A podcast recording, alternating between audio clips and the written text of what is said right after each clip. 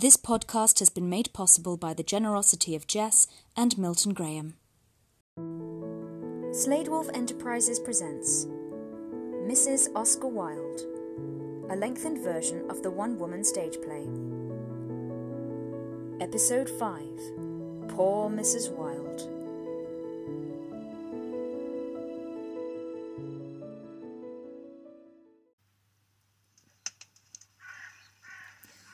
Dear Otho, I thank you for your last kind letter that expressed worry over my still being in bed. I did have a devil of a time of it. The doctor told me that I was forbidden to walk for a time, and that I ought to consider myself bedridden under his instruction if I ever expected to get well again. At least I'm being taken seriously at last in my complaints. No sooner had she heard of it than Aunt Mary sent for me and installed me at Lower Seymour Street for her nursing. I dare say I have never been so well looked after, and I put it solely down to her care that I've recovered so quickly. I even had it in mind to have an operation, but called it off at the last minute. I hope that my absence wasn't too keenly felt when Oscar brought his libel suit, but I really was too ill to face it on this occasion, and you know I would support him if only I could. I must say, I do not think that his going off to Monte Carlo ahead of the trial itself is either in the best of taste, nor stands him in good stead with the general public. I do not even think that he called upon his sick mother before he departed, which I find so much the worse. I feel for her in all this business, as she must be beside herself, as am I. She has rather come to rely upon me in recent years. And, had I not left directions about his mother having everything she needed, I wonder if he might even have given her a second thought. And good Lord knows what might have become of her. I am, in fact, really quite angry with him, as putting everything else aside, when he came to visit me that night, and told me all about what the Marquis had said, what the Marquis had done so publicly, I spent hours that evening speaking great sense to him and dissuading him from the idea of pressing a charge. I suppose some part of me was worried, yet when he left the house, he seemed convinced by my good counsel. But the moment Bosie got to him, he was struck somehow with sudden bravado. And all of my advice was for naught. Yet again, never even a thought. All that brain, and what does he truly use it upon? I've carried on as best as I have felt able. I've kept up the gatherings at Tite Street whenever I have felt strong enough. I thought it was the best thing to carry on, as if all was well. That is what Oscar advised me. And several other people, of course. And yet, this past at home that I hosted last Thursday was really very badly attended. I had it of several people that they would attend, and yet those that did noticed how quiet the affair was and how few had come, enough to mention it several times. I am sure it is. Just how close to the trial it must be. It may well be seen in bad taste upon my part, which was a concern, but I try to understand it from the other point of view that people may not want to associate themselves until they are sure that there shall not be a real scandal in the end. Yet I find this very disappointing. Incredibly so. If, God forbid, it were you or Lady Mount Temple, or any of my dear friends, I would conduct myself by the policy of showing all others that I cared not a jot about associated scandals, staying away is really the last thing to help. I have received some lovely letters and notes of support. Here is what Ellen Terry sent me. Dear heart, be of good cheer, and when you can, etc., etc. I do hope you little boys are ever so well. I send my dear love to you. If it cannot serve you, it can at least do no harm, etc., etc. I only want to send you my love, dearest Constancy. I am so grateful for their words of comfort, but I do so wish one would commit to speak in Oscar's favour. Oscar cares for no one but myself and the children. By sticking to him now, I may save him. I cannot wait for it all to be at an end. It really is all too much. And I'm having the worst time of it trying to explain the increasing questions that my sons put to me. For even people in the street may say a thing, and then the child will know more than he needs to. I promised myself long ago that I should never treat any child of mine as our own mother treated me, never to bring them any hardship. Yet I am powerless to stop the hardships that may come from outside the house. I have no sway over others whose unscrupulous characters can involve a person's young children. I hope that you will drop in on me soon. It's such a comfort to have you nearby. You could always come along to my at home this coming week. All my love, and I hope that I will see you again soon. Constance.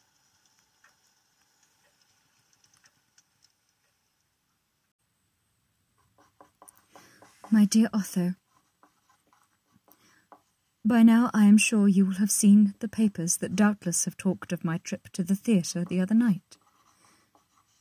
I wish you had been here waiting for me on my return, as there are few others with whom I can expose and express my grief. It was April Fool's Day, and surely there was no bigger fool than I. I could not tell you while you were here. I have been very careful to limit all talk of him where others can hear, but just before my at home, I received to my great surprise, Oscar, only just back from Monte Carlo. His manner indicated that he had no idea of my own recent trials, and had not thought on their possibility. But then, when he perceived we were alone, he put it to me that we must present a united front. And what better way to show this bravado and for my being on his arm at the theatre that evening. That is also, I confess, why I did not tell you. A great part of me wanted very much to be angry at him, to air the quiet fury that has been building within me for a very long time indeed. But I said nothing of it. I did not show it. I admit that I tried my very best to put him off, excusing myself again through my health, but he implored me. And you know that I can never say no to anyone if they petition me in person, least of all him. So you already know that I agreed. At least, I said to myself, this whole messy business may just teach him at last that I am his staunchest friend and shall not desert him, even with the sounds of a horrific scandal bearing down upon us. He is my husband, after all, I reminded myself. After my ill attended at home, I was even beginning to look forward to the theatre. When I heard Oscar's smart rap upon the door, I had done as he requested and donned my finest white furs, giving the appearance of every innocence. For suggestion can be a powerful thing, I know. Then the door was opened, and my husband stood on the doorstep. Behind him, a waiting hansom cab. He smiled at me, and for a moment I had such a reassuring feeling that everything would soon be quite well again, and Oscar would come to his senses. That this very night might be at last the opportunity that I have been waiting for, in which to display my loyalty. And despite my own flaws and troubles, my steadfastness. Then I perceived that there was someone already sitting inside the hansom cab.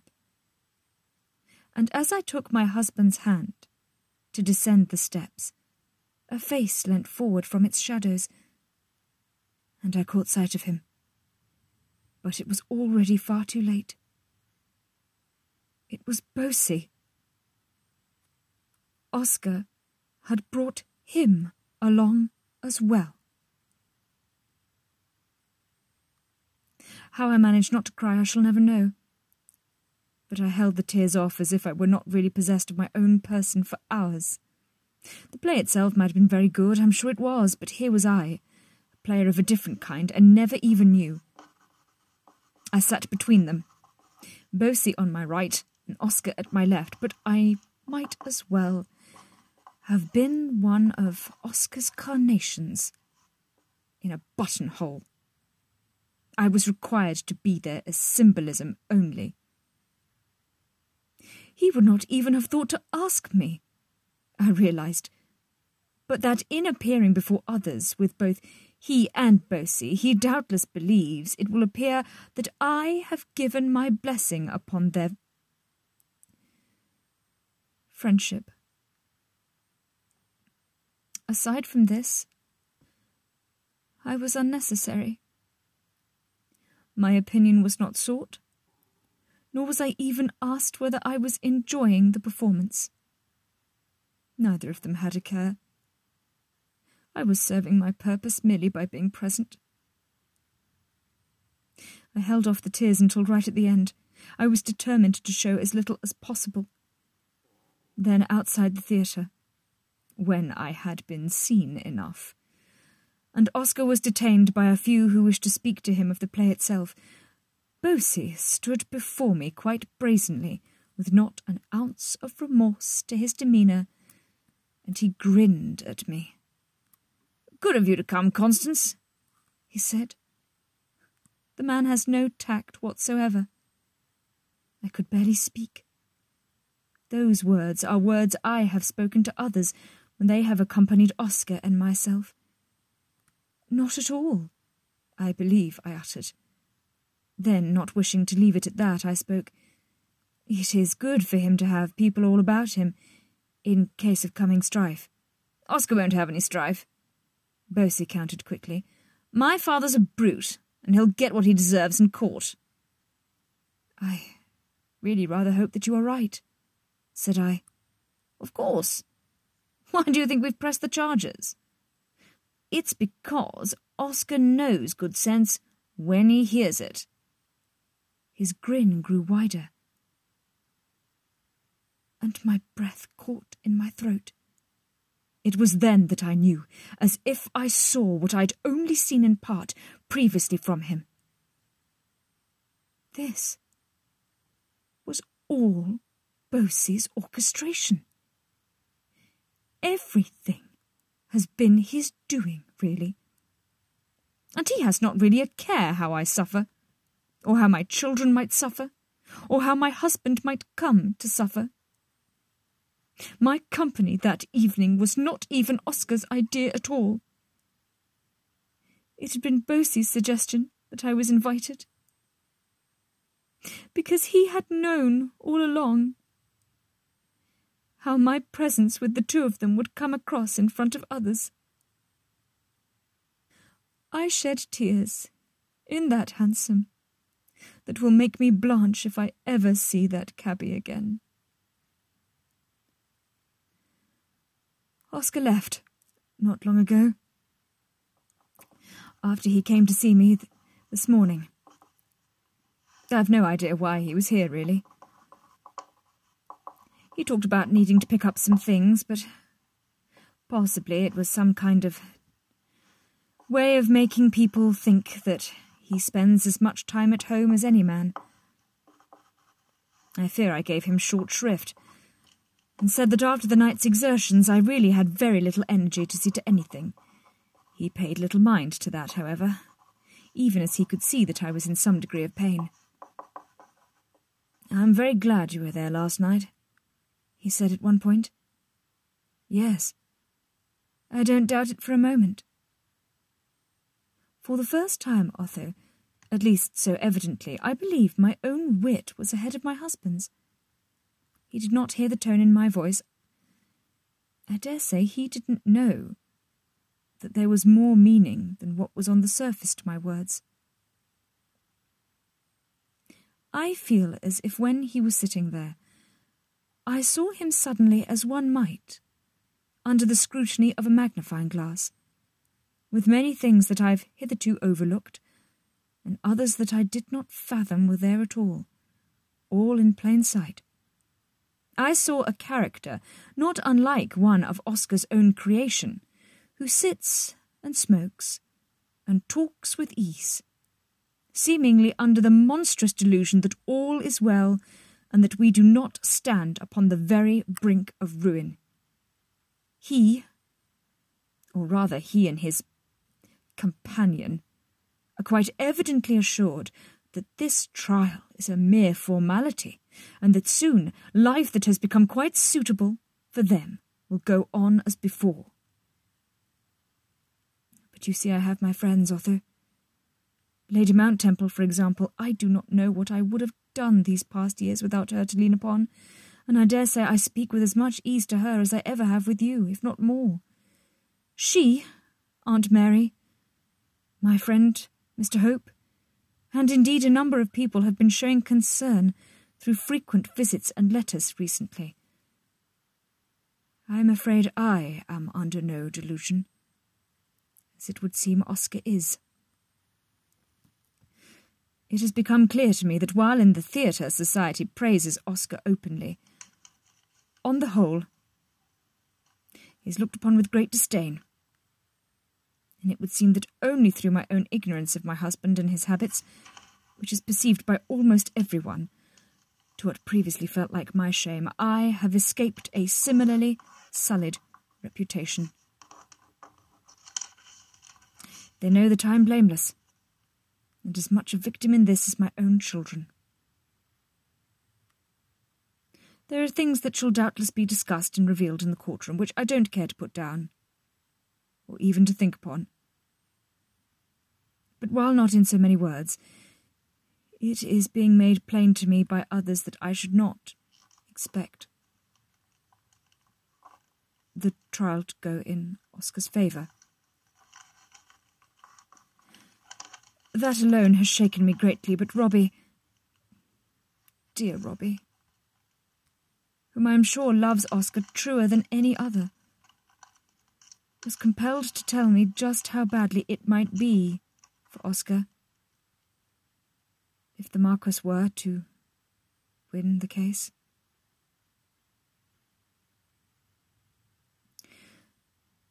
I am very distraught and worried and no one can help me.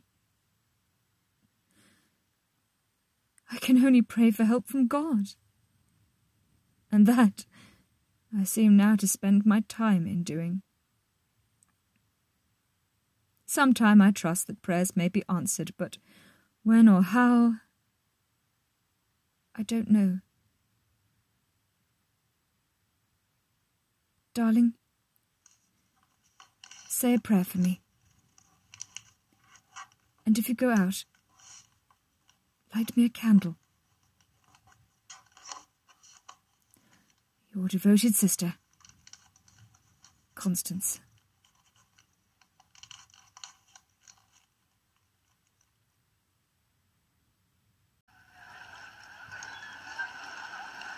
Otho. Oscar's trial has fallen through. I was tempted to rest easy, but I have been assured that another will take place very soon. I am moving as fast as I might. They begin already to despise him openly, even those that praised him the loudest. They have removed his name from the theatre billings. I am moving Cyril to Ireland, where he is to stay with cousin Susie, immediately. Vyvyan shall stay with me until we know what shall happen next.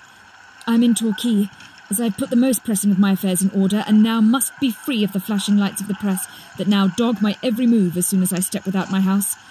Lady Mount Temple said I ought to come far away for the few days. I meant to stay with friends much closer to home, but I find invitations extended, either now with severe conditions or otherwise rescinded. So many letters from Oscar's creditors were mounting up at the door, I couldn't bear it, and I am overdrawn at the bank. The Hopes and my other friends have said they will do what they can, but the children, they must be sent away. Abroad. Very soon, as soon as can be arranged. I have told them nothing. But Cyril is all too aware all is not well, and I'm sure he will not rest until he knows the truth. If anyone petitions you for news of me, you are to tell them nothing. They will try and bribe you with any amount, but you must not say a word if either of us is to weather this tempest. Do not judge me too harshly for having so little to do with the effort to get Oscar permanently released. You have children. You know that I must put them first. Else, what else kind of mother could I claim to be? I daren't even write where he is, in case this letter is intercepted. But I saw Oscar last night, before I left. I implored him to leave the country. Robbie's mother has called him away, and that awful person has taken himself abroad. Even if it were this that persuaded him, I'd have begged him on my knees. If I'd have stood half a chance of rising again without needing to be taken to bed. But he simply sat there, in the nursery they have deposited him in, surrounded by toys and playthings of children, and surely like a child, he is either being obstinate or does not understand. I urged him to think of the children, of me, and that once the worst of it is past, we will return again. I told him Sir George had said the same, that the only solution now was to go, while we still can. His lawyer, Sir Edward, has echoed this. From every corner he is being begged to flee, but he will not hear of it. He will not be budged. He was all but deaf to my pleas. I am no coward, said he. Otho, we are truly undone. I think you must make arrangements for myself. And the boys. Yes, to all go back with you to Switzerland, very soon. Where else can we go? What else can we do? I must see you upon my return to London urgently, so we can decide what in the world we are to do. Write to me at Lady Mount Temple's as soon as you get this letter. We must move decidedly. Yours, Constance.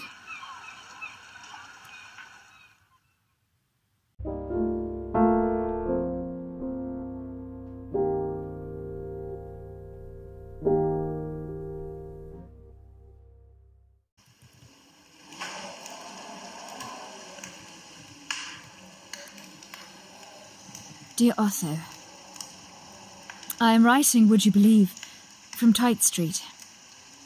I am only here tonight. You can write to me at my usual address. It occurred to me that while in England and my strength as much as it has been for a few days, I should stop in to collect as many of my possessions as I might before the house is sold.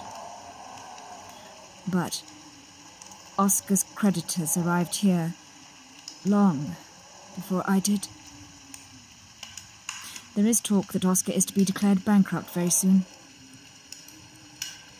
I believe I shall be in Nervi in Italy for the winter. My apologies, I cannot be more specific. But then, I seem to remember there was similar confusion about where I should be when I first left Mamma's house all those years ago. Do you remember it? How long ago that now seems. It is so quiet here. I have a fire going and there is a storm blowing up outside, but as to the house itself, I don't remember this place ever being so quiet. I remember when this house rang with laughter and love. My tiny sons, my loving husband, our guests, the great and the good politicians, writers, artists, thinkers. Oh!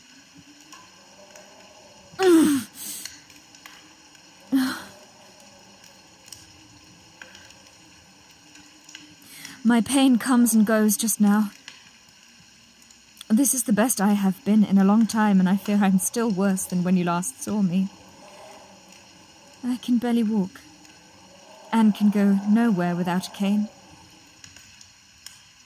I have heard there are certain procedures that one can undergo at certain clinics, but I am somewhat nervous of this.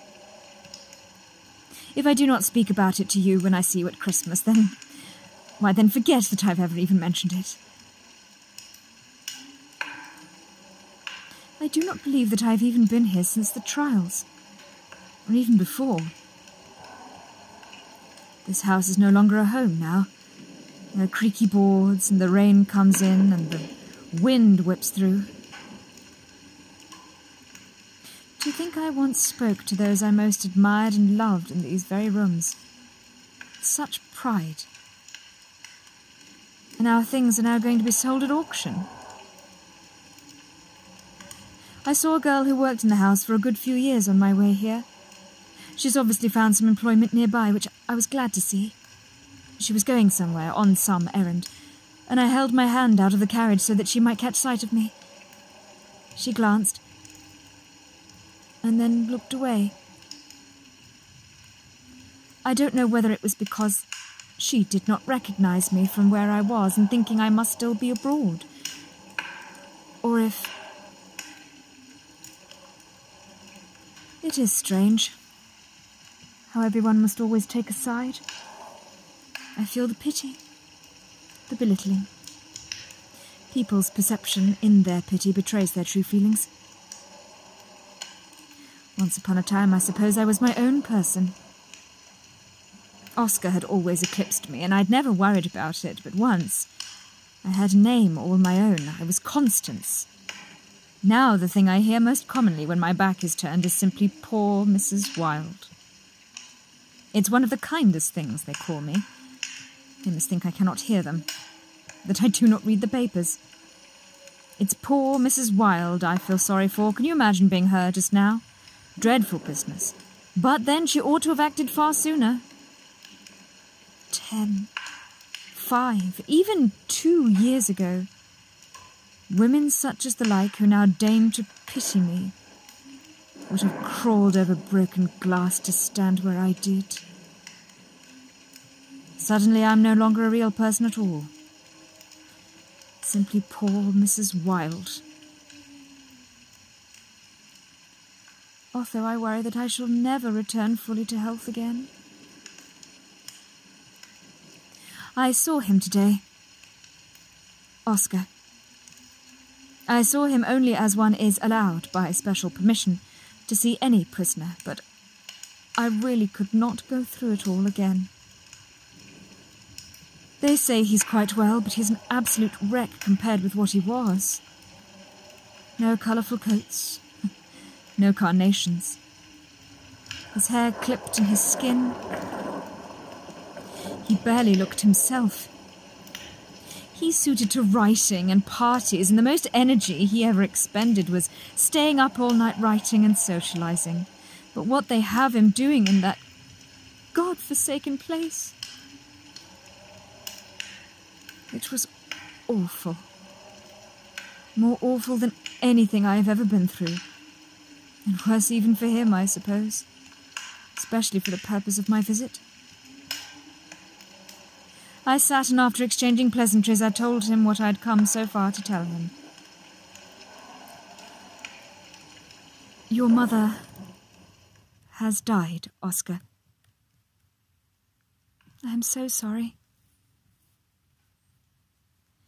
When his grief had subsided a little, he asked where we were staying.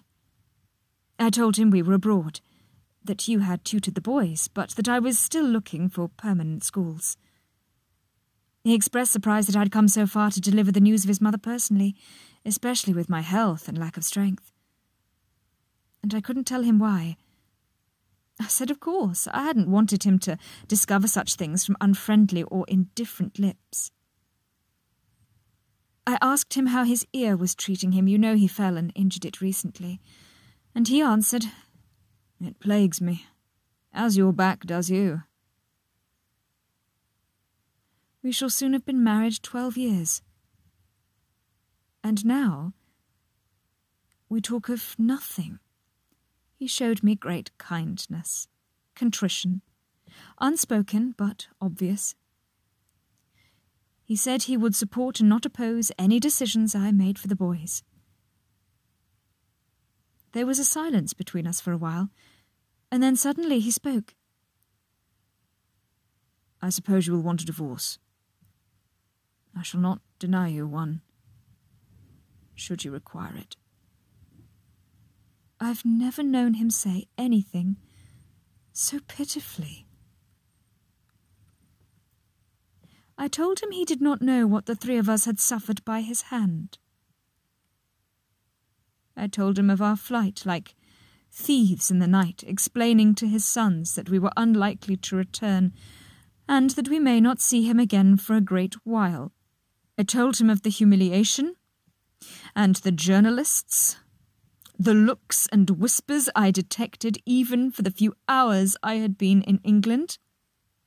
I told him of the friends that I had held so close to me and so dear, and how so many of them could not so much as write to me, let alone be seen in public in my company, for the fear of his scandal touching them through me. I told him of the daily pain I lived with, physical now, coupled with emotional, each and every single morning I awake.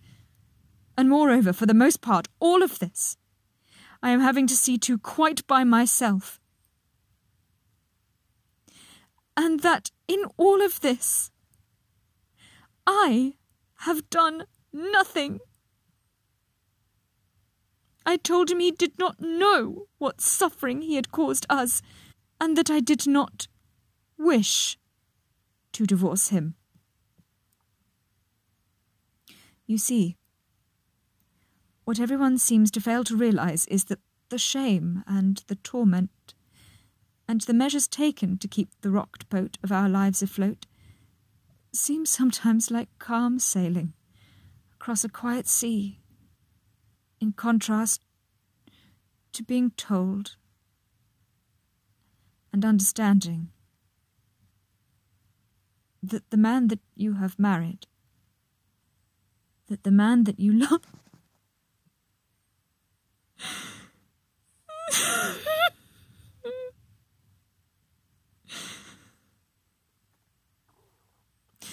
I told him my solicitors have advised me that he must relinquish his parental rights to the children. He hated that. But I insisted. It is for their benefit. And whereas he has failed to look after us, I cannot fail them. The oddest thing about this meeting was that as I left him there, I noticed that there were these scraps of hope about my heart. How I recalled he had been mine first. Maybe some day.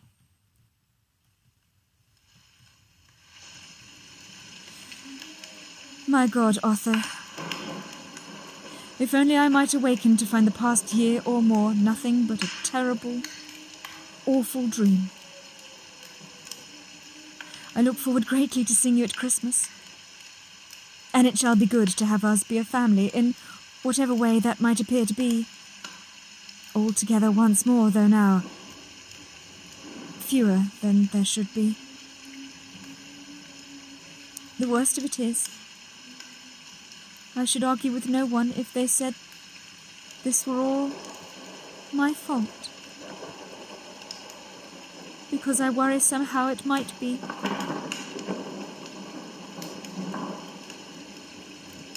Your loving sister, Constance.